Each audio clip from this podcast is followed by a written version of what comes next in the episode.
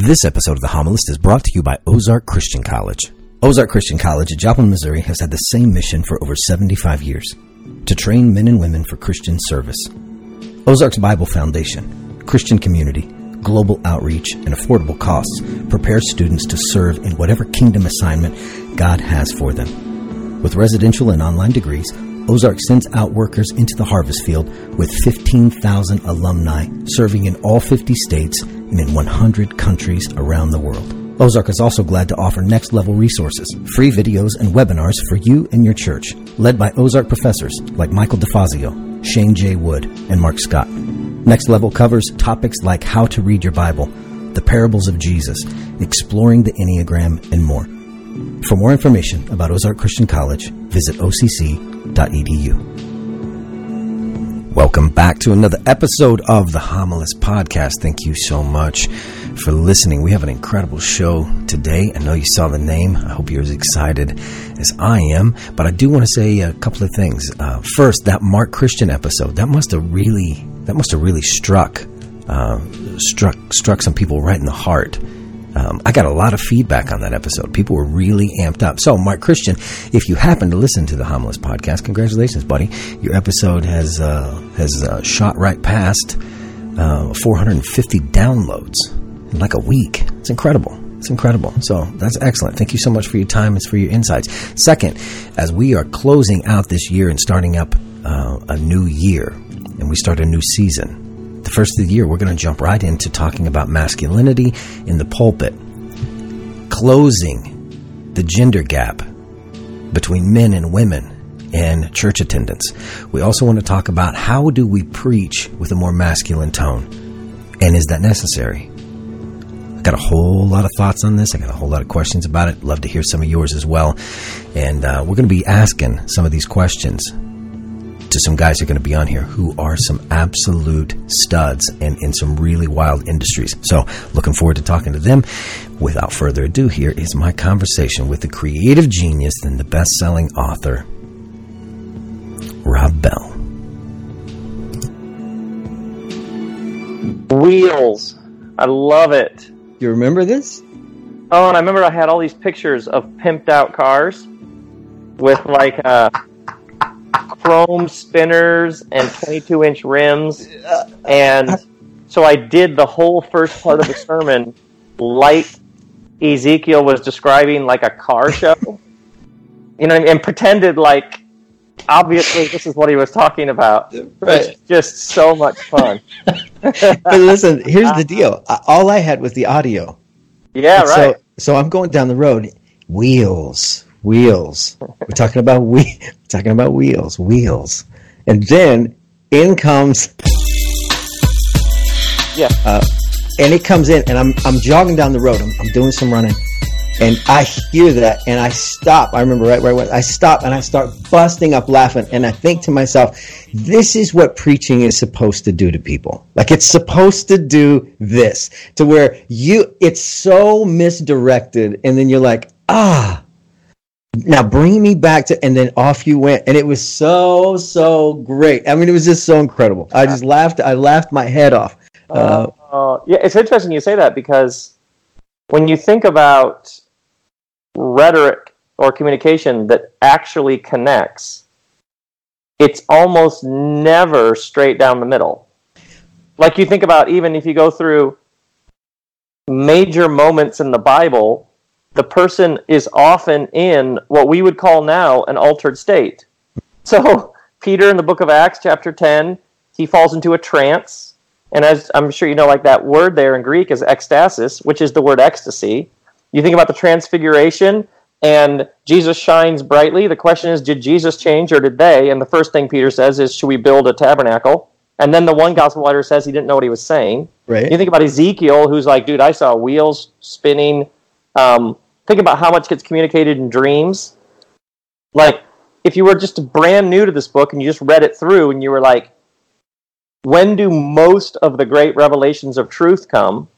You would have to conclude it's when people are hearing something in some state that is not their normal state of mm. what did you have for lunch? I had a sandwich. What year Buick is that? Right. You know what I mean? Right. And sure. yet for many people in the modern world, especially like in religious traditions, the straight down the middle, just proposition, statement, sentence, repeat it, make sure they all start with the same letter. Yeah. Oh. It was like held up as somehow, well, I'll tell you that person, they're they're preaching the truth.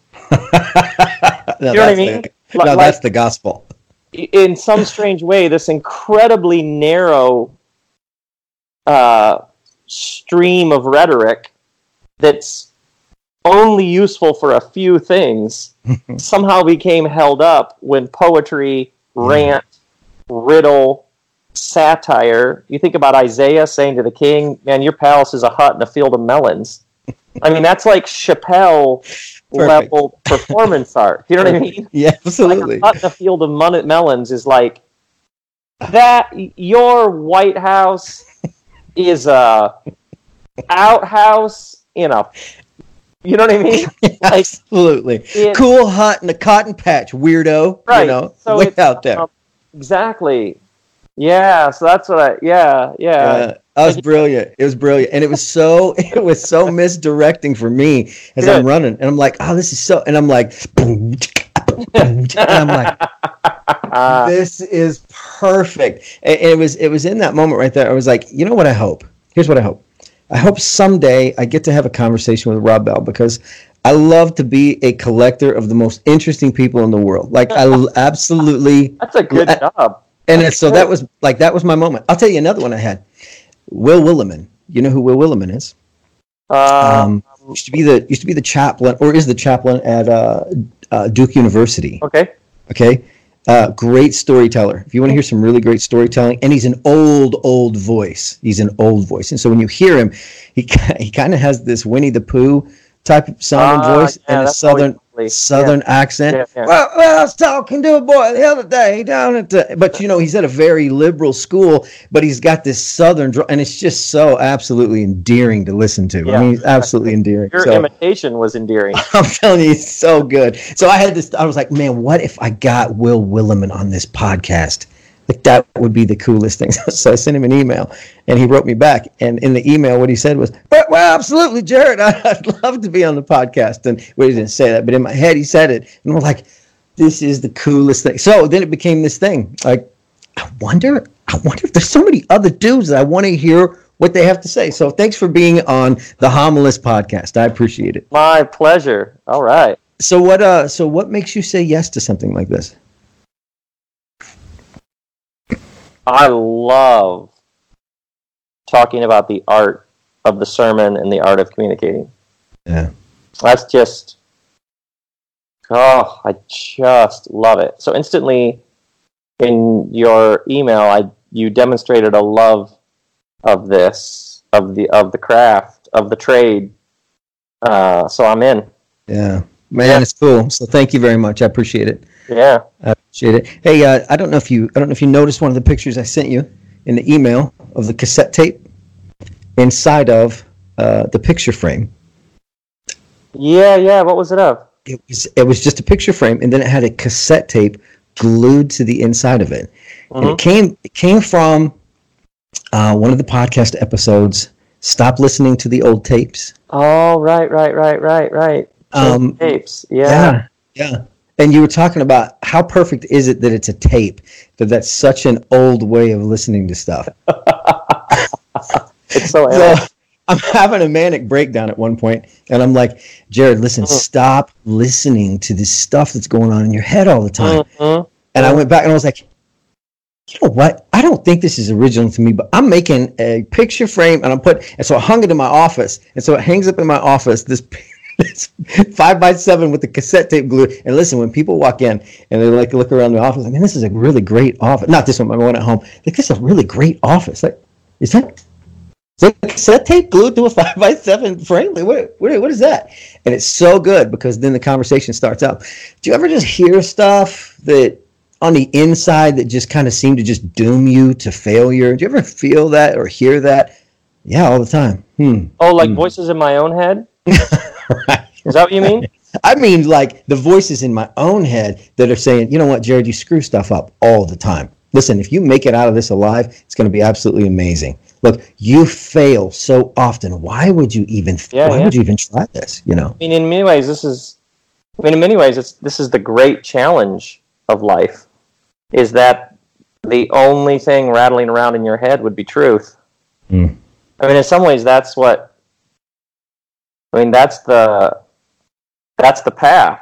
Is Yeah. is learning to only have the voices in your head that actually help you create the kind of world we actually all want to live in Yeah. So- Where did- naming these language patterns and these naming patterns that we develop can be incredibly destructive. I've been doing these events recently where uh, people come up front and sit knee to knee with me, Mm. and then they start talking about how they're stuck in life, and then uh, I'll just stop them at different times and go, oh, uh, "Did you notice what your shoulders did when you used that one word?" so good. and identifying language uh, a lot of times we're using language that is making us miserable and you can just swap out that language you don't have to refer to your phone as a weapon a guy last week he referred to his phone as a weapon and i like stopped him and i was like anybody here in the audience i was like anybody here notice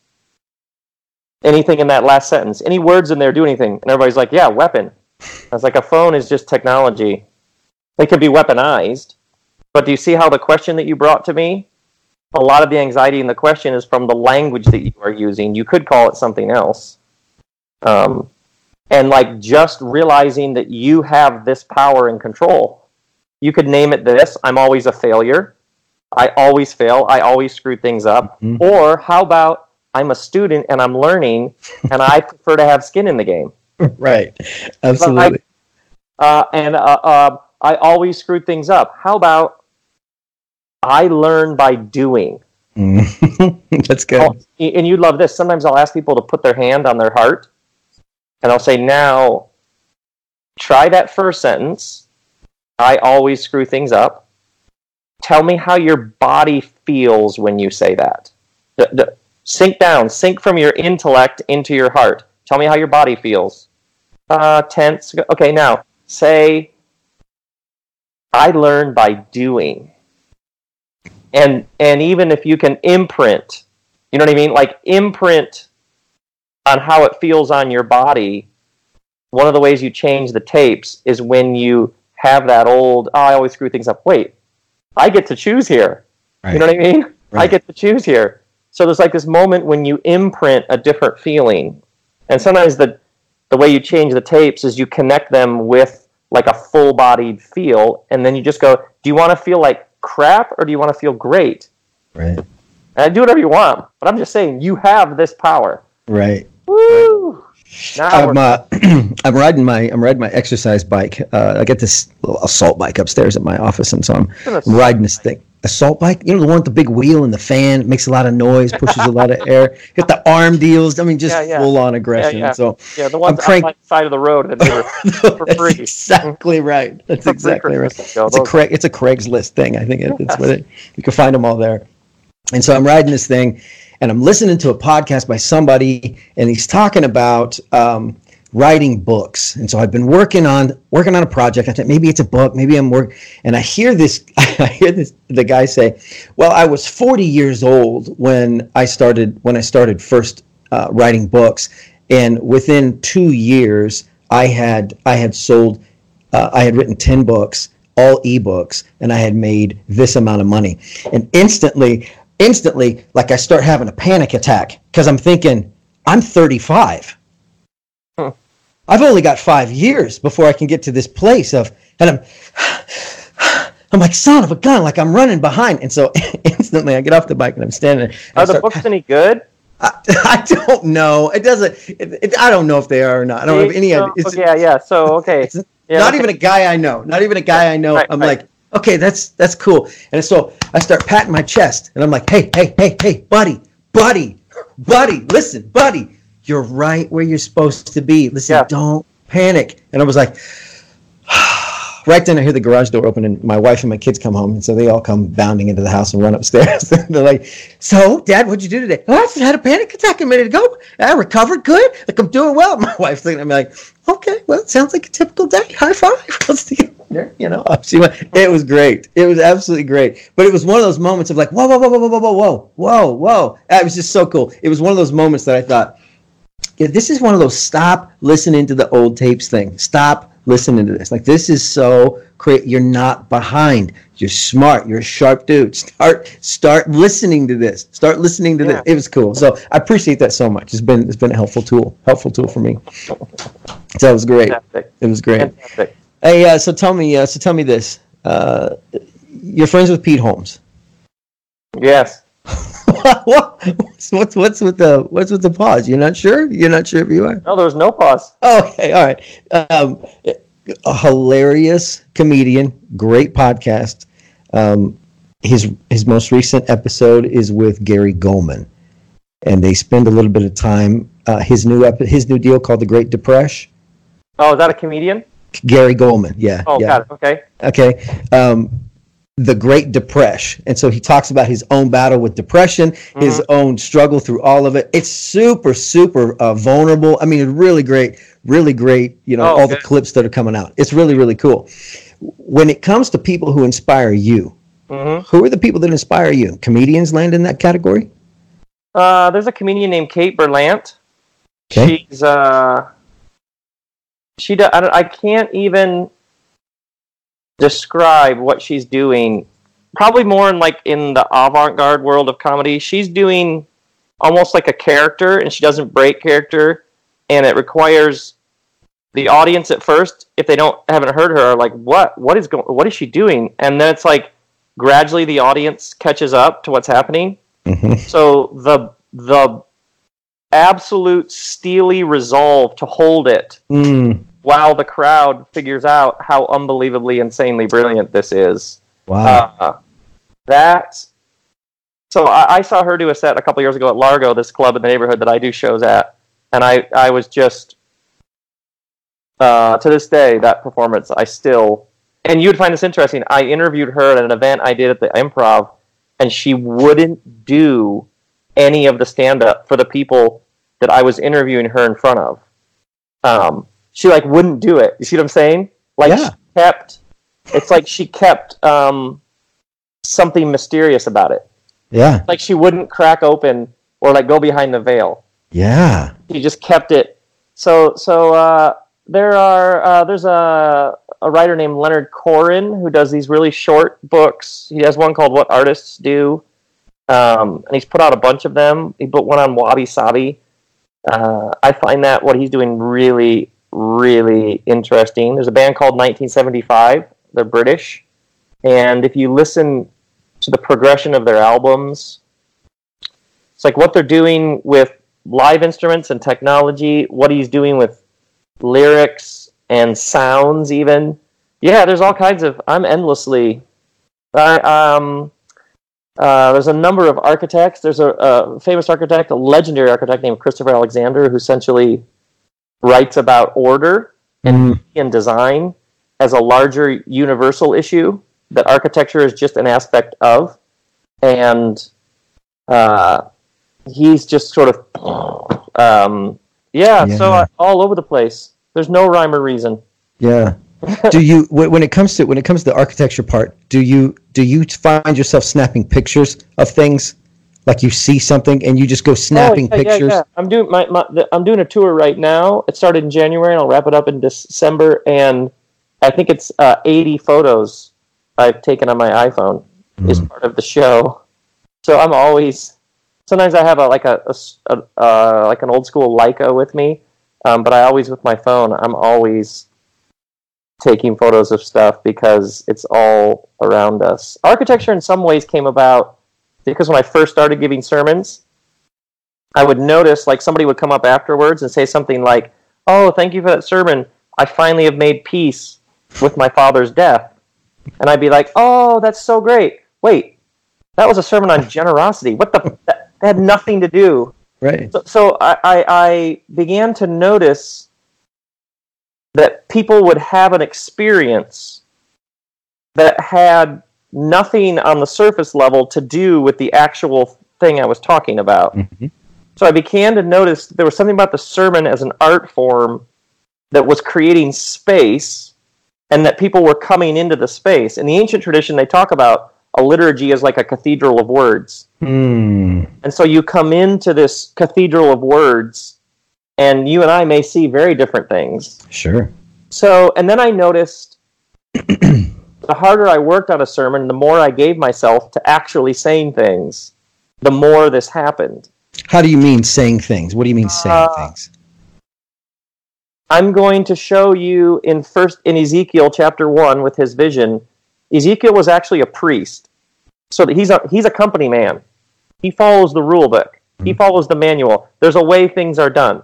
This is how you relate to the divine. Torah, Leviticus, the regulations. But Ezekiel is having his experience in exile. So the temple has burned to the ground. The Right. entire old order through which you access the divine is gone. So he's by the river in Babylon, and this man who has a structure for how the thing works, that has been blasted to shreds. It's there that he has this hallucinogenic vision of wheels. So if you spend a moment on the psychology of Ezekiel, essentially what's happening is hey, the divine can get your attention in all sorts of ways. Wherever you are. So think about every person everywhere who came from a tribe that had it all laid out, and then uh, their wife commits suicide, their brother gets cancer, the business Yeah. collapses, the economy goes south, the factory shuts down, and now a whole way of life has been obliterated, and they're in spinning and disorientation. How do I find any sense of? And then they go to a backyard barbecue at some neighbor's house, and suddenly they have this experience of people completely unlike them. Do you know what I mean? They're like, Yeah. uh, all I know is I just had an experience way outside of everything I was ever taught is legitimate, proper, divine.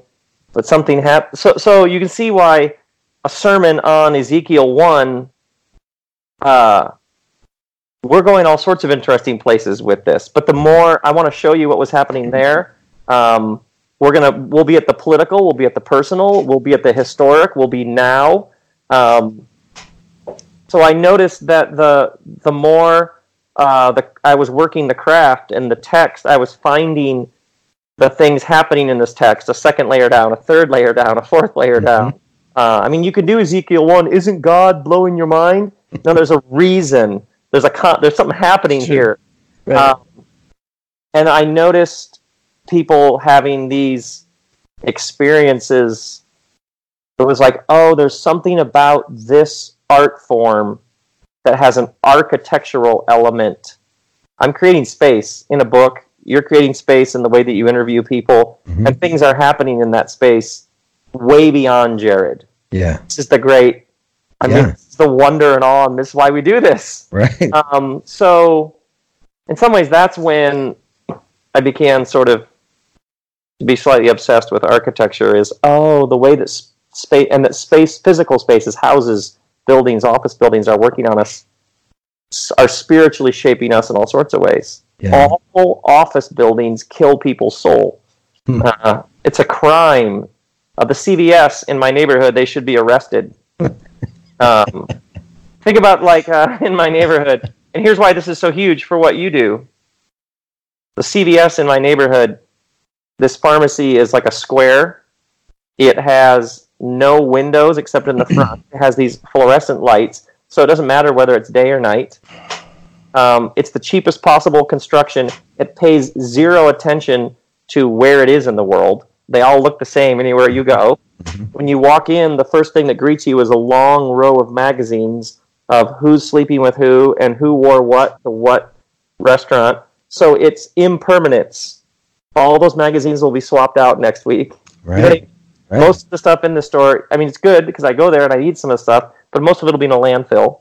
Yeah. So it's actually, it pays no attention to its physical environment or the history or the topography of this place that it is. Yeah. Uh, but then, man, I walked into a there's a cathedral in Reykjavik, Iceland that I walked by, a modernist cathedral. So it's just clean walls. It's not ornate. It's just super minimal modern white slabs. And you think about these two, and it's stunning. But you think about these two spaces, and then you think about saying to somebody in that CVS space, saying to them, Your sins are forgiven. Mm. What an absurd idea. Take me to, to the place near your house where you go for a walk with your family, the beautiful place with the trees, uh, or that cathedral in Iceland, or your favorite place to go on vacation and say, Hey, your sins are forgiven. Yeah. so you can see how the the words in one lo- in one setting certain statements sound completely absurd and in other statements you go yeah that sounds right yeah. so uh, and it's one of the great crises of our day these spaces that we're in are shaping us Mhm. in all sorts of ways uh, you think about people who live in a neighborhood where every single house is the same Yeah. color of Yeah. coat and then they're told you have a unique path to walk Mhm. no i don't my literal path is the same as I don't know where I live. I don't, don't know where I live. Yeah. It's either there or there. I don't know where I live. You know. Yeah, that's uh, yeah, that's true. Uh, one of my favorite verses, John six sixty three. Um, Do you not know that the words that I've given you are spirit and they are life? And yeah. that idea that somehow we're created in the likeness, the image of God, and I have this ability too to speak a to speak Yeah. a new a new a new world, a new yeah a new Yeah, thing in, into your life. And so there's this there's a thing that's broken, there's a thing that's missing, there's a thing that or you feel misplaced and I can I can build a thing for you. Now Yeah. here's a new abode for you. I'm going to build it for you. Like what an incredible opportunity that is, you know? I mean, that's amazing to me. That's one of my favorite favorite verses, that idea because you know, uh, a long time ago I would say I know a guy, I know a guy who like he does this so well. And the transition was be a guy who does this right so well. You Right. know, speak this, go into a place and change the color of the room. You know, when you walk in, change the color of the room. And I, I, I love that verse. And so I, I see what I see the connection between the two. That's great. That's Think great. about, think about how many people, when you ask them, um, talk about key moments in their life. Sometimes we talk about, often we talk about suffering and loss, and I went through this horrible thing, and yet somehow, uh, oftentimes also people will talk about this lady just said to me this sentence one time, Yeah. and I was like, it like created a whole new world in me. You know, you can leave. Uh, you know, you're pretty good at this. Like just Mhm. basic. I am. No one ever talked. Um, Mhm. She's like words. Yeah, it's Yeah. amazing. What an honor. Whew. You know when uh, you you did a deal in Tulsa, uh, you were on tour and you you hit Tulsa. Oh, here's this is, this is something else that's kind of funny. Uh, uh, I'm not going to remember his name. Carlton. Uh, Pearson. thank you. Yes. I'm sitting there in the seat. I'm at the venue at Cain's Ballroom in Tulsa, and I'm sitting here like this. And so I grew up just a, just a little ways down the road, and I'm sitting there, and we would watch Carlton Pearson on TV, Oh. and, and so we're sitting here, and so in comes Carlton Pearson. He sits in front of me. I mean, just directly in front of me, and I'm sitting here, and I look up, and I'm like, what is going on right now? Like I came to see Rob Bell, and look who's here. Carl Pearson is sitting in front of me. I'm like, this is crazy. So I text my mom. I'm like, you're not gonna believe who's sitting in front of me at this event. She's like, who? And I just take a little snapshot of the side of his head, like click, send. I said, freaking Carl Pearson is sitting right here in front of me. And she's like, what? Where are you? I'm in a bar. I can't even really explain the situation that I have going on right now. Um, I come to Tulsa, I hit him up on text. that's Coming great. your way, my man. How That's great. tickets you want? Yeah, that's great. Are you or someone you know wanting to make a difference with your life, but you're not sure where to start? At Ozark Christian College in Joplin, Missouri, they help students discover the kingdom assignment that God has for them and then train them to carry it out. Ozark prepares students for all kinds of Christian service biblical communication, biblical justice, youth and children's ministry, counseling, missions, organizational leadership, worship and creative arts, and much more. Ozark's close community, Bible foundation, and commitment to service prepare students to take the gospel to every corner of the globe as ambassadors for Christ. And Ozark's affordable tuition offers a quality private Christian education at a public university price. Ozark Christian College. Your mission is out there. Your training starts here. Fit to Smash Ice. Why have I never been able to find a copy of this somewhere? Oh, that tour? Yeah. Is it out there? Does it exist? No, nothing. It's not recorded. No. Huh. wow, that's too bad. I think some of that, some of those t- stories will make it into something. I think most of that stuff has made it. That thing got taken apart in the chop shop. You know what I mean? Mm-hmm. It was like, ah, oh, those fenders don't belong with those mm-hmm. wheels. So I, that that one got taken apart, and I think most of those pieces have ended up in other places. Uh, I think I did see an outline for that somewhere a couple years ago. I think I kept one of like some of the notes, and I was like, "Oh yeah, most of that ended up other places." Yeah. Sometimes you're taking things out and trying them out and seeing what works, and you're like, "Eh, okay." Just, just not great. Something about it's flat or something. And was that the was that the the beginning of kind of what you're doing now? I mean, was that that was kind of uh, no, that would have been 11, fall of 2011, and my the first tour was 2006, which was called Everything is Spiritual. Mm-hmm. Um, before that, it was sermons on you know like all over the place. But then when I started touring, it was like like an hour and 45 minute deal. Like it was like a show, like the sermon going to another place, and then I started touring where I do it like I think the first tour I did it in 25 American cities in 28 days, like that. Wow. yeah, that's burning. That's burning pretty hot. Yeah, yeah. I don't do those. There were a number of the those where you sleep on a bus at night and then you do it all over the next day. Now I do break it up.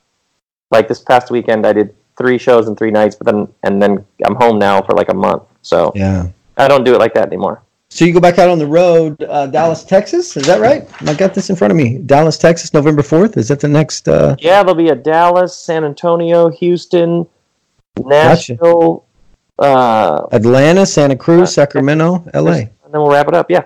Yeah. Excellent. Are you still surfing? Oh my goodness! Tomorrow morning. Yeah. Is it oh, a daily I... daily thing? Um, almost. Good for you. Every other day, maybe. Oh yeah, yeah. It goes deep.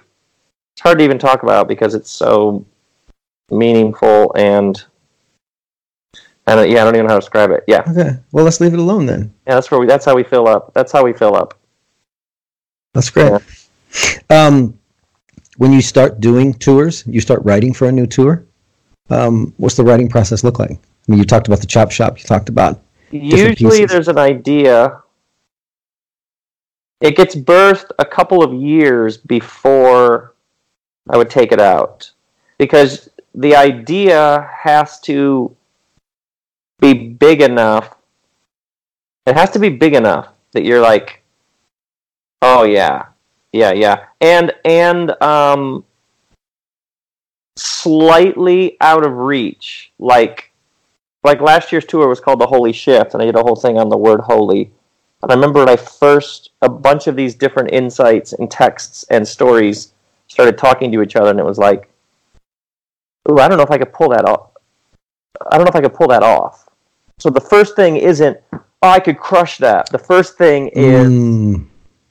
uh, ooh, there's something there.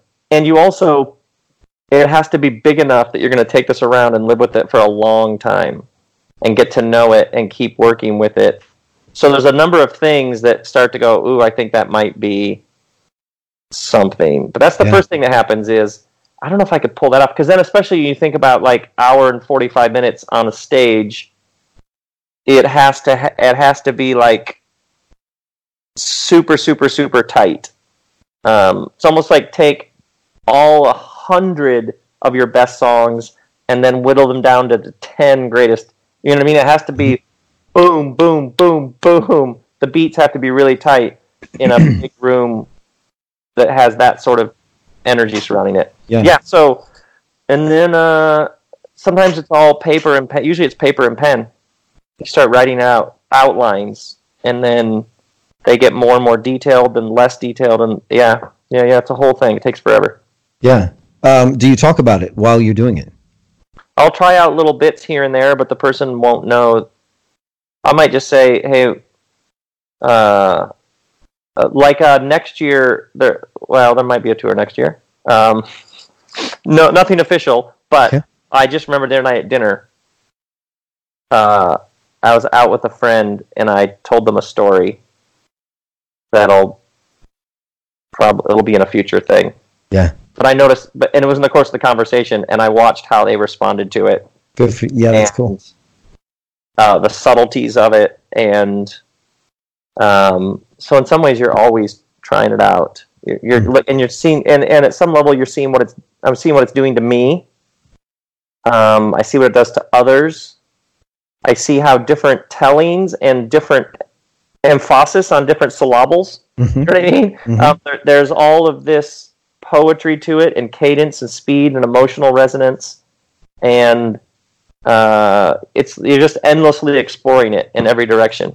Yeah. Yeah, yeah, it's really fun. I love it. So, do you take any of this stuff to your wife first? Does she Oh, just we get? never stop talking. So she's heard it.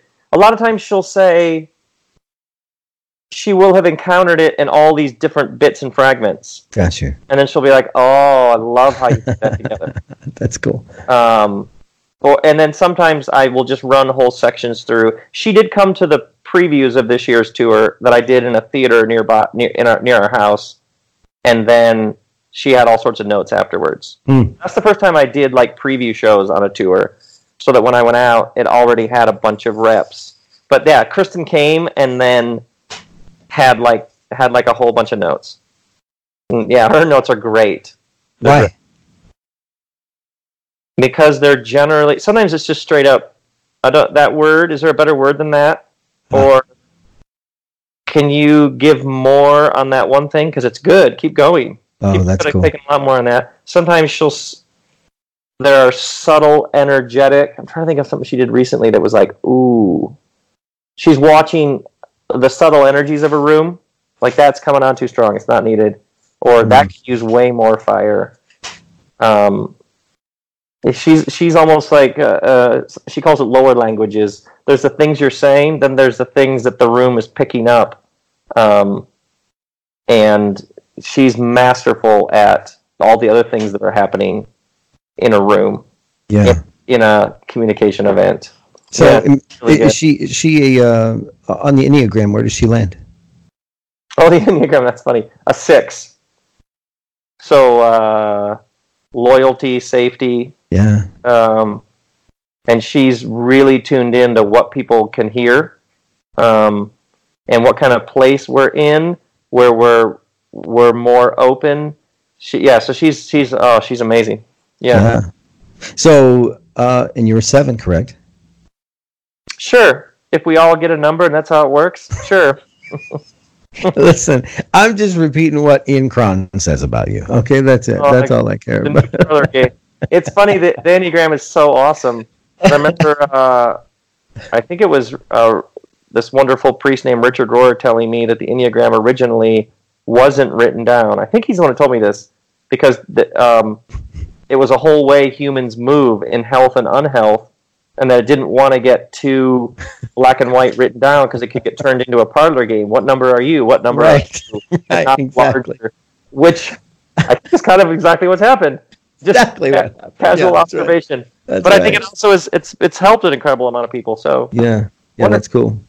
Uh, the reason I the reason I asked that is because when it comes to uh, the the thinking part, hmm uh, in the thinking side, when you've got a seven and a six, so my wife is a 5 Mhm. and all my buddies they're like, so me and my wife got together and we went and we rode motorcycles. So we got together and we played co-ed softball. My wife and I got together and we uh, we went and we did this. We're remodeling a home together.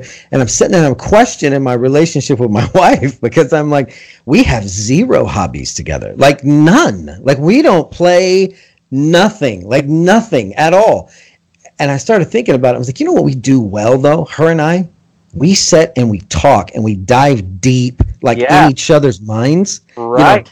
And and and I'm sitting there and I'm like, no wonder we don't play. We don't have time to play. We're over here solving serious problems. We're mapping out, you know, decisions we need to make with our kids. This is so incredibly good. Like we don't play. This Well, is that- not what we do. You could Say call that play.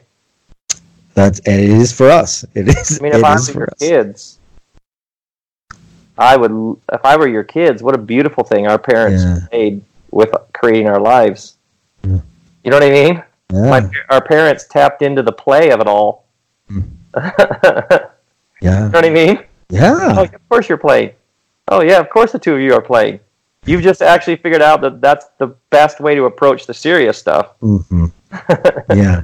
Just to give you an idea on what I've seen with my my youngest daughter, we're in a we're in a we're in a restaurant the other day, and the lady comes up and she's serving, and I look at my twelve year old and I was like, "Good gosh, did you, did you see her blue eyes? Those are the most electric blue eyes I've ever seen." And my daughter says, "Yeah, I saw them. They are really pretty." And I was like, "I know." I was like, "You think we should tell her?" And my daughter, my twelve year old says, "She looks like she's doing okay, Dad." I don't think she needs to know. That's good. That's, I was like, that's great. so so it wasn't about her. Good job, Jared. that's Good great. job. Yeah, it was awesome. Like her her perception was, yeah, she looks like she knows that and she's doing good with her life. She's We're good completely here. comfortable in her own skin. I don't Yeah. know why we need to interrupt the flow right. she's got going on, Dad. You Yeah. know, unless this is about you needing to feel important and come off as a nice guy. Whoa, whoa, whoa, whoa, whoa. Let's not get, get pushy. You're 12. Like I know stuff. You know, stuff.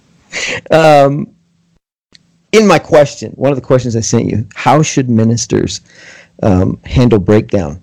Probably the better question is how should anybody, any leader, handle breakdown? Here's my question for you: Who? Who's the person? Where are they? Is Mm, this a pattern? Is this a shock out of nowhere? right? Where do they come from? Uh, what are the dynamics in the setting that they're in? Uh, who's been walking with them? Anybody around them seen any of this? Uh, did anybody have a heads up? Um, have they been keeping a whole world of things away from other people, or are there people who have been close to them who are like, "Yeah, this isn't sustainable"? Uh, how open are they? Yeah, Are they ready to do full open-hearted? Let's take this whole thing apart down to the chassis. right. Uh, are they in a setting that would understand that you actually want a wounded healer leading you? yeah, So do whatever you need to do to get healthy and then come back and keep leading us. Or are they in a setting that's like, get rid of this person, get us a strong, yeah, impervious Teflon person. So I would, uh, I would say that the tradition I come from, the word becomes flesh. Mm. So you can talk about principles and templates and nice theories, but who is it? yeah. Flesh and blood. Where are they? Um, and lots and lots of people are in settings that are unsustainable at every level. So for the person to get help, they have to be in enough pain that they're ready really to take apart their own stuff, but they may do, take all sorts of steps but they're in a in a matrix in a community in a setting that doesn't that isn't ready to take apart all of its stuff right. um, I'm currently I'm currently in a in a church serving as the as the preaching the preaching minister. And here here's what's so great. My job description is this. Jared, here's what we need you to do. We need you to preach your guts out on Sunday. Okay? preach your guts out. We want stories. I mean, light us up. Just preach your guts out. And then the rest of the week, we want you to do whatever you need to do to stay healthy so that next week you can come back and preach your guts out. oh my god. That's my job description. how wonderful is that look at you how wonderful is that How great is that? yeah it's fantastic yeah oh my It's the word best. what It's the best. gift Yeah. yeah yeah and i think it, it that's beautiful it's it's and you see this across you see lots of people waking up to a number of these systems we were handed economic political spiritual, religious Yeah. faith community. Um, sustainability wasn't built into them. So this is beautiful. Yeah. Wow, good for you. Yeah, it's such a super deal. Such a super deal. I mean, Yeah. they're just they're all in. They're all in. It's uh it's a good deal. It's a good deal. Um how would your friends best describe you? oh my word. I have no idea. I mean, we like tacos. Uh, That's, that's where they start. They start right there tacos. Uh, I have no idea. You'd have to interview them all. Huh. Um, They don't yeah. have they don't have a thing. Well, that's just typical Rob. They don't have a thing like that. Oh, well, you know, that's typical Rob. Uh, as soon as people said that's typical Rob, I would like then want to change it. they might say curious. I love it. Um, be awesome if they said love. Uh, Okay. you know what I mean? Sure, sure. yeah. Uh, so talk to me about curiosity. This uh, this podcast is an exercise of my own curiosity. Absolutely. I want to know if there's other minds like mine um, who who live under a banner of a name or a title or a job description that is you're the guy that's supposed to have it together and then doesn't. And I'm curious to know are the other guys like that or in that situation? And so this is a part of my deep dive into talking to other ministers and saying, hey, what about this? Do you ever struggle with this? And here's the here's the returning line over and over. Every single time I preach a sermon, I leave the stage and I think it's a seven. And by two o'clock in the afternoon, it's a three. Oh wow. All the time. That's the phrase. Oh, that's interesting. So my curiosity is, huh, I've had this. I've had that feeling. I wonder if other people have this feeling. Or I've gone through this thing. I wonder if other people have gone through this thing. I need to ask them. I need to I need to ask them about this. I think in a previous life, I what earlier I was much more rating. I was much more. I gave a lot more headspace to how I think it went, and then anybody who gave me feedback was like really oh. Um, and I think in some ways a lot of that got beaten out of me because in some ways I felt like I came to see the gift of even getting to do this. And it brings me so much joy even to make these things and share them with people Mhm. that I think my evaluation was so much more in the experience of giving. Oh, that was so fun. Um, and how it went. Uh, Tom Petty used to say, "We won't evaluate this after a gig. The band could not take apart the gig. We'll Mm. do that tomorrow night in sound check." Um, so the band after the gig, when you're recovering and you're all having a drink in the green room, you don't get to analyze the gig. We'll do that at sound check at the next gig when we're all plugged in and we could actually make adjustments and tweaks. So helpful. So I'm super tuned into I just gave that gift and the joy and satisfaction that I even get to do this. And then later I will go back through uh, okay, tighten that up, shorten that, tweak that. That part there felt a little Yeah. uh, so I sort of separate them. There's a great documentary about the Avett brothers, and they record this song, and it shows them recording a song, and then they and it's like this beautiful song where you see them like just pouring their hearts out. Then they finish and they go outside, and the two of them are talking. Um, is it a hit or not? You know what I Mhm. mean? And they just and they're talking together about how do you deal? How do you deal with?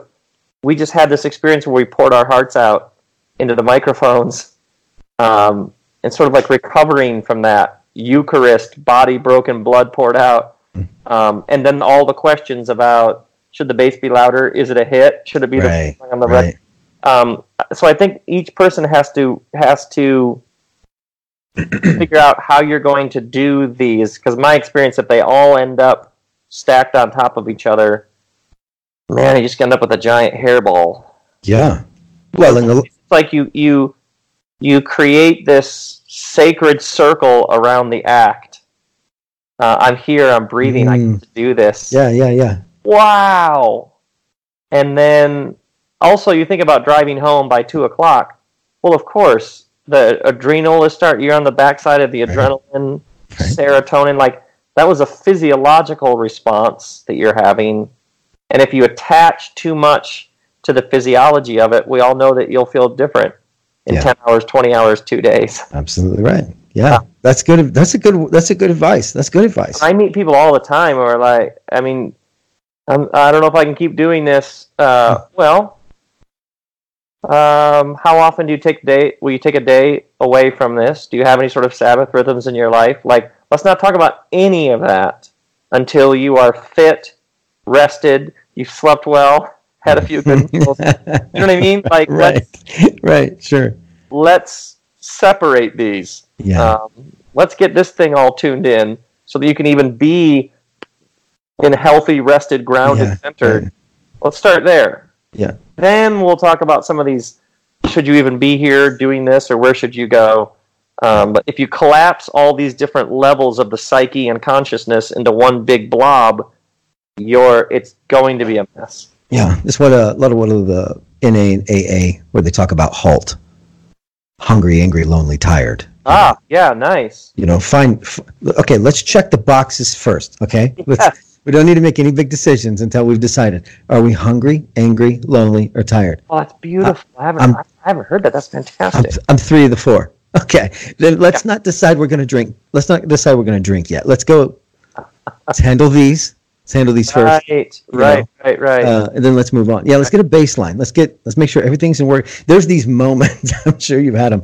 I'll I'll get low on sleep, and then my mind will just get carried away, and I'll be thinking to myself, find myself sitting in the car, like tired, just like staring staring at the radio, like I think I'm ready to quit my job. And I'm like, right, right, know. right. Like Jared, Jared, Jared, you're sleepy, buddy. Okay, Yeah. you're, you're, you're sleepy. Let's. Can we start there? Is that an okay place to start?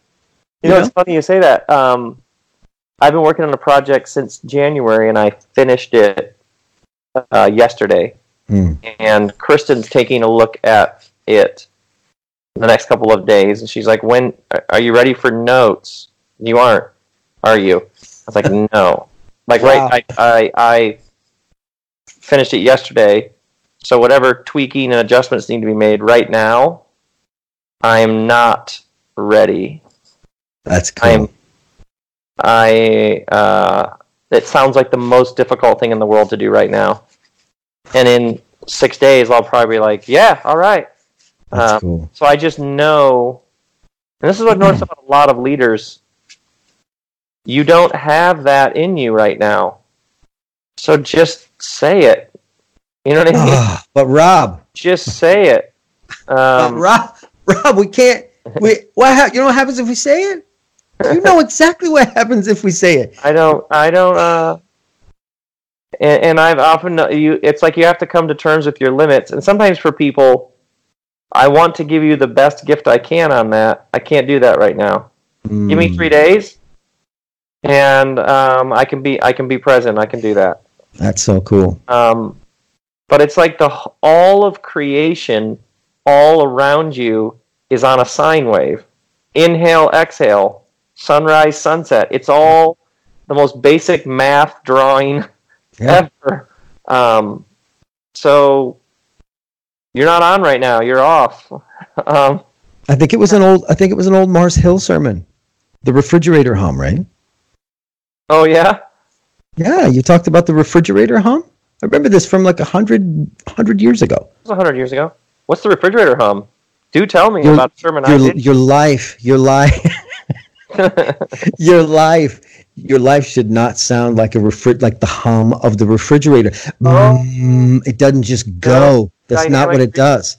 It's in. It's inhale. It's exhale. Ah, I think It's I had a under. drum set. I think I had a drum set on stage and was playing the drums. Yeah, you did. I remember It's- that. and you pull the stick off. Like drums are about you play and then you you hit and then you pull off. I remember that. Yeah, that's true. Yeah, refrigerator hum. That was one of yours. Rhythm when you're on, when you're off. There's a there's a rhythm built into the whole thing. Yeah. Um, yeah. That's good. Reminding me, that's a good one. Refrigerator hum. Yeah, refrigerator hum. The hum of the refrigerator. I remember that one. One. This is beautiful. Thank you. So, Keep it um, listen, listen. It was. I've been. it sounds so fanboyish, but you got to understand for for whatever my generation, the group of people that I was around at the time, mm. when when when the sermons, when your sermon started rolling out, this was the first time we heard the sermon, and it had air in it. Wow. Mm. It didn't have air in it before. It was it was beautiful. It was structured fine. The stories were impactful, but it didn't have air. It couldn't float. It wasn't real. It didn't have a motor on it. I mean, it was one of those styrofoam planes. You had to throw it. it didn't have an engine. It wouldn't go. It just you could make it go. You could blow air into it. You know, you could hold a string on it and let the wind blow it, and it would take. Well, if the wind stopped, it just stopped. These sermons had air in them, and that was the first time we we all of us we were just saying, "Did you hear this? Yes, I heard this. Did that blow your mind? It blew my mind." I mean, wow. From, I mean, and that was that was the power of it. And I think for so I'm 42, and so when I when I graduated college, like it that was the time period, you know, right in there that we were listening to all these things and holding on to this this is the no one else is saying this stuff. No one else is putting air into it. Like how do we how do we explain this to the people around us? You know. So sermon titles begin to change for me, and it turned into things like "Birthday cake tastes like obligation." You know.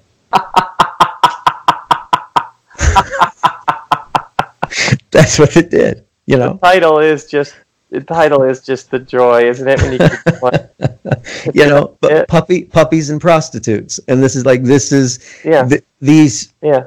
That's where that's where the sermon oh. turned into the sermon for me. Okay, mm-hmm. when I'm hearing this, th- okay, what you were doing, what you were doing was, you know, um, it was the it, for us. It was the best. It was the best. And I'm not just trying to, mm. I'm just trying to be to be weird about it, but like that was the first time we'd heard this. Like people were great. These guys were great orators. They could move an audience right to the edge of the parking lot. And then it ended. oh, you're good. You, are good, man. I, I you're a good I, preacher. I wanted yeah. to. I wanted to. I wanted that moment that I have when I go to the restaurant with my wife and I order a steak and she orders chicken, and I finish the steak and she has a little bit of chicken and she says, "Do you want to eat this chicken?" And I love to eat, but I don't want to get the taste that I have in my mouth out of my mouth. I don't want. I don't want that. I don't, I'm not having this. No, I'm not. I'll go hungry before I sacrifice this morsel I've got jammed up in here I'm going to keep that and I'm going to go home and I'm going to I'm going to chew on this thing and I'm going to think about this thing and I'm going to try to solve it and and while I'm on a run and while I'm thinking about it on Sunday afternoon and while I'm processing how in the world did he get there I don't I don't even remember the turn there was a pivot in there somewhere and I don't know where the pivot was we went from lowriders and rap music to there is no there is no temple in Jerusalem how did we get what was the oh, pivot? Uh, yeah. I don't yeah, yeah. you know and for me, that was the juice. That was the okay, you blew air into it. I guess that's the only way I can say it. That was actually huge for me when I discovered uh, cubism in music. You put together a, a series of disparate elements that have nothing to do with each other, but you put them side by side, and then together they form something. Mm. So you're not as obsessed with the transitions and the segues. You've given up on that. Just park them next to each other and it may take a while for people to spot the pattern. And when I saw cubism in music, and then realized, oh, here that's that helps me understand some of these things I'm doing. Where put a number of things, and then I began to see the sermon as opposed to a linear A B C D, um, where this part has to make sense following this part, following this part. Yes, I'm going to put a number of things in the room. So even the, even how you're spatially thinking about the sermon I'm gonna place a bunch of things in the room, mm-hmm. and I'm going to trust that they'll begin talking to each other. Um, so, so the rims in Ezekiel, right. and actually the Ezekiel section, that's straight up exegesis or context. Uh-huh. There's legit work in there. I'm just putting it all around you, and then it's almost like I'm putting a series of circles around you, and you're in the middle of them, because I know that something will happen because that's what happened to me. Mm. These things all began to encircle me. And so it's it's non-linear in a sense, although you do know exactly what you're doing is I'm constructing like a relational field in which everything begins to be entangled. And then when you, instead of saying to you, here are the three things that it means, you're going to have experiences. They're going to imprint certain things on you. And if you arrive at it, it's going to have way more power. Like you said, air. Like you saw it. Mm-hmm. I set it up, but you saw it. And because you got there on your own, as opposed to me going, here are the four things it means. Um, here's what it means for you. you know what I mean? Think about that line, which is a classic right. preaching line, which Absolutely. is how I want to apply it for you. Uh-huh. Yeah. Well, uh, great, but an, I, I appreciate the attempt, but that may work, that may not. I may have a completely different kind of life. Right. Um, so what's what I noticed is rhetorically, you can actually get in the way of the thing you're trying to do by telling people this is it. When in fact, what spirit does is each person swears spirit was speaking to just them. Yes. Um, and I also noticed that it looked sometimes to people coming from other spaces like, well, you're not being clear enough. Like, no, I'm being very clear. I'm just trying to do something much more powerful. I'm not trying to hand out fish. I'm yeah. trying to go out into the woods with you and help you find a branch. We're gonna get some. We're gonna we're going to get you your own fishing pole. Because mm. that, that's the business. One of the lines that you just used that, that, that encourages me so much. First off, let me tell you this. When we came back earlier, oh no, I guess we're, we're okay. I was looking, I was looking at my little stopper up here and I was like, is this not recording? This better be recording. I'm going to be way freaking pissed. This is a excellent conversation. One of the phrases you used a second ago was, then I understood what it was I was doing. yeah. Rob, that Rob, that is the that's perfect. Like that perfectly explains so much of the preaching process for me. Like what am I doing? Like intuitively know what I'm doing. And when you talk about cubism, like I understand that. Here's the constant complaint, Jared. Here's the deal. I know.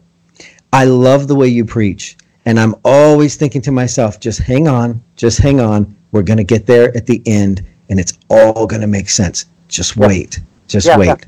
Yeah. And that's a wonderful compliment. Like I, lo- that's a wonderful compliment, and they can call it whatever they want to call it. It doesn't make any difference to me. This is how I got here, and and don't you find that the joy of exposing how I got there is is even a part of, like even a part of the presentation itself. Like that brings as much joy. You're telling a story. Yeah, like it's there. Like here's how I got here. Watch how yeah. I get here. This is insane to me. Yeah, yeah, because uh, ultimately it's a story, not a proposition. So mm. I I am going to give you a brief history of how this idea came to me and took root in me and took on flesh and blood. I am going to publicly do the word became flesh and blood. And in that process I'm going to invite you because ultimately it, it all is a story. So this this is the person you meet who's really really passionate about some they've got some philosophy, theology, there is a god, there isn't a god, whatever it is, and they're acting like this is true and they reasoned their way there, I'm right. always like, uh, tell me about your traumas, tell me about your parents, tell me about your loss and your pain. You hold these views, and the more you tell me these are just obvious, objective interpretations of the Bible or politics or whatever, politics, you know what I mean? I'm like, yeah. no. You had a series of things happen to you and this helped you make sense. This is autobiographical, and the more you insist that this this floats in this nice intellectual pristine territory, you know what I mean? right. The more I know that this is actually really really personal for you, mm-hmm. and I mean that's now um you would probably love.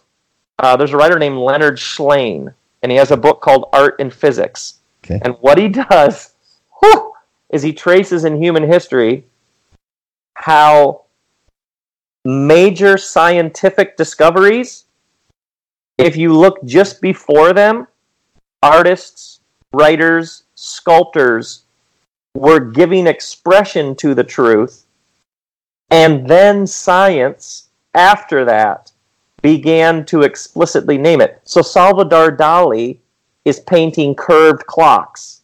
And then a little while later, Einstein does his theory of relativity and how time and space are mm-hmm. curved. Right. So he says there is something in the collective human experience that we intuit these truths about creation, and generally artists begin giving them expression, and then later the other portion of the brain in logical linear fashion brings the data, the research, and the form to them.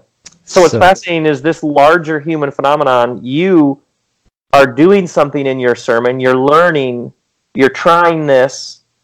You don't know why it works. You just know that this is where the life is. And then later you realize, oh, that's what I was doing. Mm. Oh, See, I love that. language. Yeah. Yeah, And, and that's it's so great. It's so great to be a student. And you know when you encounter those passages or those situations or circumstances in your own life to where you're like, how in the world do you navigate this? It, because it means something. It me- Yeah. this means something. I'm standing in the bathroom and I don't even remember what I was doing. I'm standing in the bathroom at the at the sink brushing my teeth or whatever. And this thought hits me.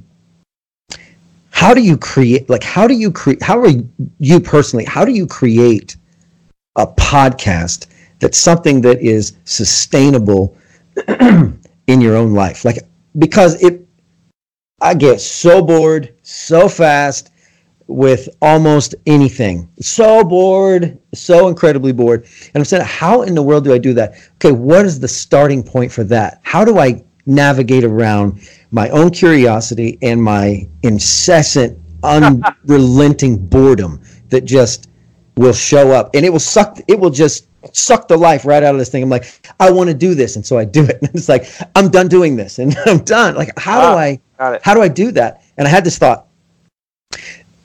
What in the world um, what is it that is most true about you? And i thought well how do i know what's true about me and what's not true about me?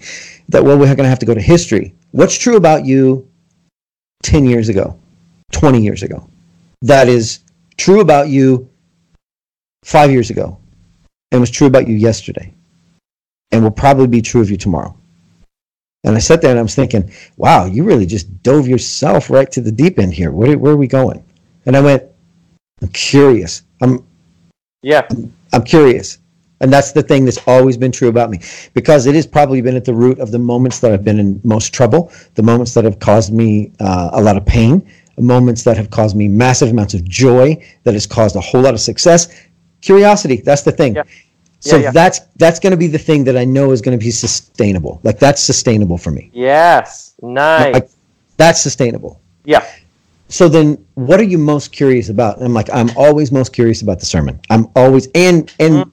and the heart of the preacher. Those are the two things that are I'm mm. always preachers are so guarded. I mean, they're just so guarded. People in general I understand, but within the people that I'm talking to, guarded, so guarded. And so to have an open conversation, it they've they've been battered and beat and they can't get there, you know. They just Uh-huh. can't it's hard to get there, you know.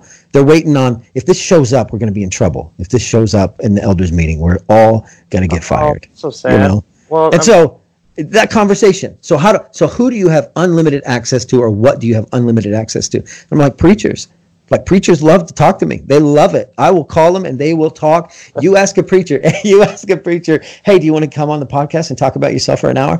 Well, absolutely. I'd love to. I would absolutely love to do it. And so to me, the curiosity and the creativity part of putting this podcast together, I mean, it sprouted from that same thing that, that Yeah. you're talking about. I need to find the sustainable, the sustainable piece. What is sustainable in your world?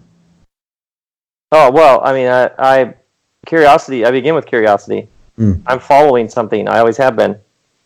I'm following it, and you have experiences, and somewhere in the course of the experience, often I think, oh, I would love to try to give this language and shape and form.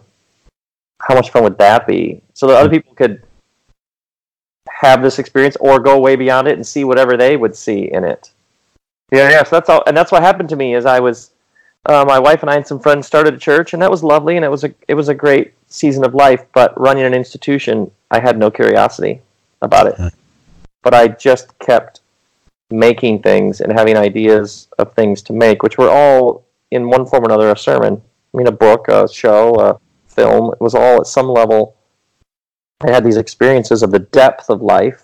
I always say everything is spiritual and I came out of this Jesus tradition that had this these fantastic stories and images and metaphors and ways of naming this uh, that had clarity and ambiguity and had mystery and had tr- like it's just all, all like oh I love this so I just kept following it. And then Kristen and I, more and more and more, just completely arranged our lives around this. So this this thing is airtight. The integrity, the focus. Uh, it's very zen like. I don't do much. I'm with my wife and kids. I go surfing and, and I make these things. So by now, we're like a well-oiled machine. This whole thing. Kristen used to say when I was still trying to run an institution and I was killing me, she would say, "Well, if you an, if you were an oil painter, how would we do this?" Well, we'd set the whole thing up so you'd be inspired, so you can make great oil paintings. So That's so sharp. so Kristen and I, we just got really, really like dialed in. So the whole thing is about the integrity of making these things and sharing them with the world. So Mhm. even like we live here in the middle of Los Angeles, in the middle of like Creative Central, because uh, it just is for us the place where the the city and the people we're meeting and the creative juice and it all like does something. Yeah, so like literally right now today we were talking about a year from now what we'll be doing because we're following the art where it takes us. That's Yeah, yeah. great. That's Yeah. great. And and that's everything for us is back to what's the next thing? How do we do it? How do we make it? How do we take it out? How do we do it in a sustainable way? Yeah. What would that look like? What have we learned? Yeah. Yeah, yeah, that's how What, it do- works. what, what, what do your kids say when the, when the other kids say, "Hey, so what's your daddy do for a job?" What do they say? That's a great question. But the boys long ago, just the other day that we were talking about this, long ago they were like it. It didn't fit long ago, so now they just have fun with it. Uh, here, here, a lot of their their friends get well. Their friends go on the Googler to Wikipedia or whatever, and they're like, "What?"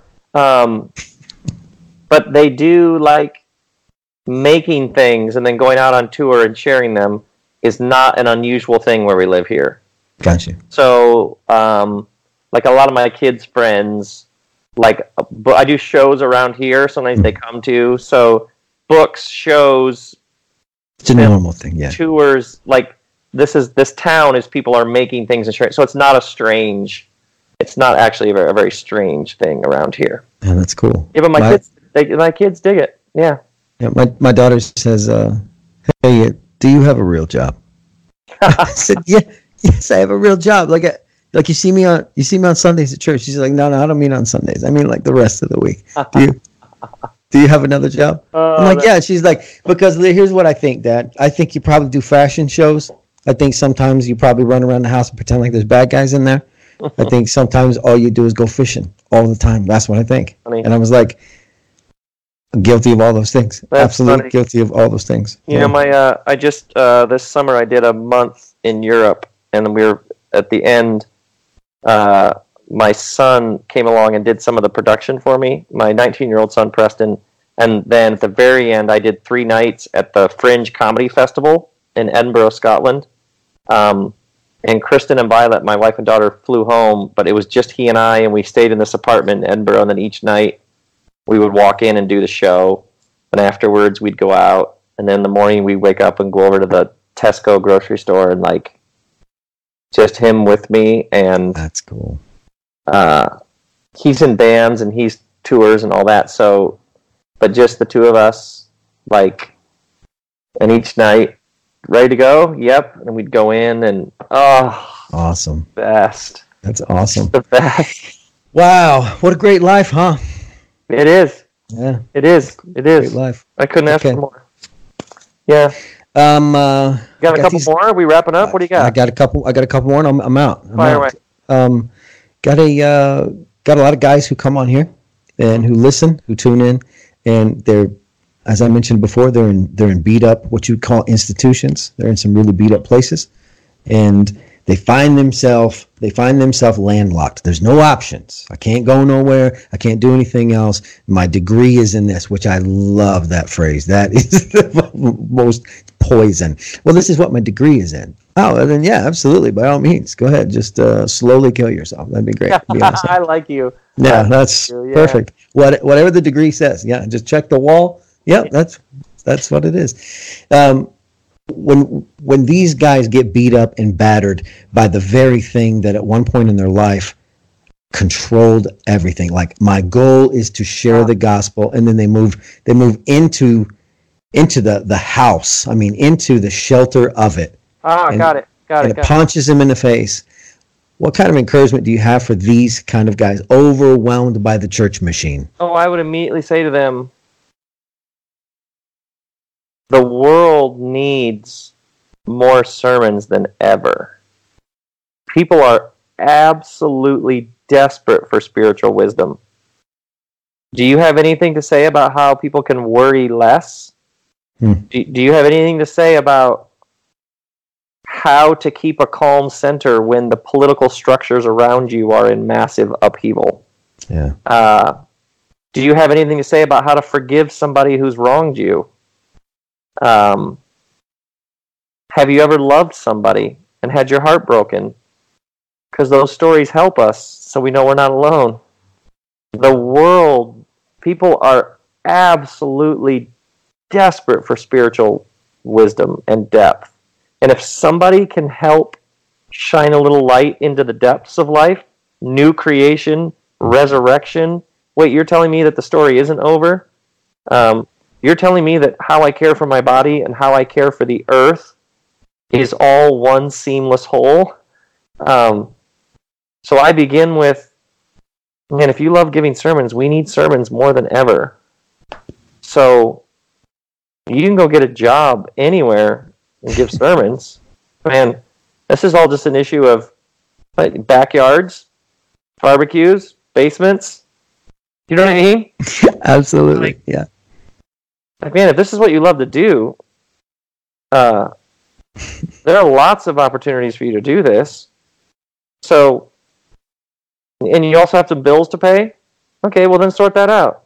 Yeah, sort that out. And actually, if you went and just got a regular job, your sermons would probably be better. because then when you were talking, you'd probably have a whole new world of insights. Yeah. So uh, anybody who's like, well, these are my only options. This universe created a ball of rock that's hurtling through space at 67,000 miles an hour while it's rotating at 1,000 miles an hour called planet Earth, which is 238,000 miles away from a moon, which affects its tides and a woman's cycle. So the whole thing is connected to everything else. It exists within the Milky Way galaxy, which is traveling at 515,000 miles an hour. And we now know that the sun will probably burn out in 9 billion years. So this thing actually isn't going to run forever. So this universe is capable of extraordinary generative creativity. So this universe in which there are millions and millions of species and colors and textures and shapes, it could produce all this incredible diversity, 7 billion different people, none of them are the same, and you're telling me there's only one way you can pay your bills? Uh, you're not a very creative guy. Yeah. Yeah, so I begin with man, the fundamental story of the Bible is these slaves are liberated from Egypt. And then they're invited to now share that liberation with the world. So any disempowerment within you, any, well, this is just how it is.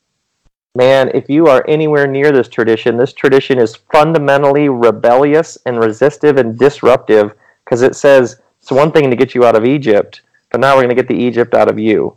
Mm. And whenever a dude a lady, anybody anywhere says, well, this is just how it is, that's in Egypt. The one thing the gospel does is it rages against that machine. no, no, we're creating a new world. We're creating a new world. The one thing we never ever do is just say, well, this is just how it is. Um, so, uh, so uh, try smoking what you're selling, and let's start there. Rob Bell. so good. So good. That feel good? That's so, so good. That's that's to me. Uh, we begin by saying yes to the invitation ourselves to new creation, to liberation, to resurrection. We begin our, in our deepest places of pain and wound and disempowerment. It starts there. It starts there. You let it go. You let it take hold in there and then you follow it where it takes you. and man, oh man, yeah, that's that's a good time right there. That's a I, you could have a life with that. imagine how good the sermons would be, huh? Yeah, Yeah. fantastic. Yeah, So, so, I, so you, heard, you heard it here first. Time to Yeah. you stuck. You stuck. It's time to quit. Quit your job. Go get a real job. Get Yeah. after get after your sermon teaching. That's good. So or just tell the people around you, you brought me in to tell the truth. So I need to make changes so that my life is set up for that. Well, Mm. start small. Just start small with this is what you've entrusted me to do. The setup as it is doesn't, I can't do the thing you brought me here to do. Start with the contract. The contract here says preaching. It says right here, my first responsibility. Most of the time, it's the first responsibility in the contract is preaching. Okay, the way it's set up right now, I can't serve you well. Do- like speak speak their language. I can't do the thing you brought me to do when I do this, this, this, and this. yeah. But I'm just telling you, I want to do what you brought me here to do, and the system isn't aligned that way. So, will you help me? Can we change the system? Yeah. Rob Bell, thank you so much for being on the Homilist podcast. Oh my goodness, you're a good man. This is so good. Really fun. Really So fun. good. Really inspiring. I'm glad you're out there doing what you're doing. Well, Really appreciate great. it. Really, really great. So Ah, thank you, and I'll uh, I'll let you uh, let you get back to your evening. Appreciate the time. beautiful. I'm going for a bike ride with my daughter and some tacos. That's Do the thing. Do the thing. Rob Bell loves you some tacos. There's no doubt about that. So, Rob, thank you again. I appreciate it. We'll see you later. that's my man. We'll Bye. see you. Bye. Thank you for listening to the Homilist Podcast. I hope you enjoyed that conversation with Rob Bell. I know that I did, and uh, it was it was so good for my soul to hear somebody begin to talk about um, changing the system up because that is such a hard, hard thing to get stuck in. You get stuck inside of a church, and and, and, it, and it's not it's not working right, and it's so overwhelming, and it's so uh, depressing at times. Uh, and I know that's not the case for everybody, but some of us have some of us have seen that up close. And to, and to hear somebody talk about that is just so good. So uh, I hope that you were encouraged. I hope you learned something in this. I hope you were entertained. And uh, stick around. We got some uh, we got some really great episodes coming up. So long.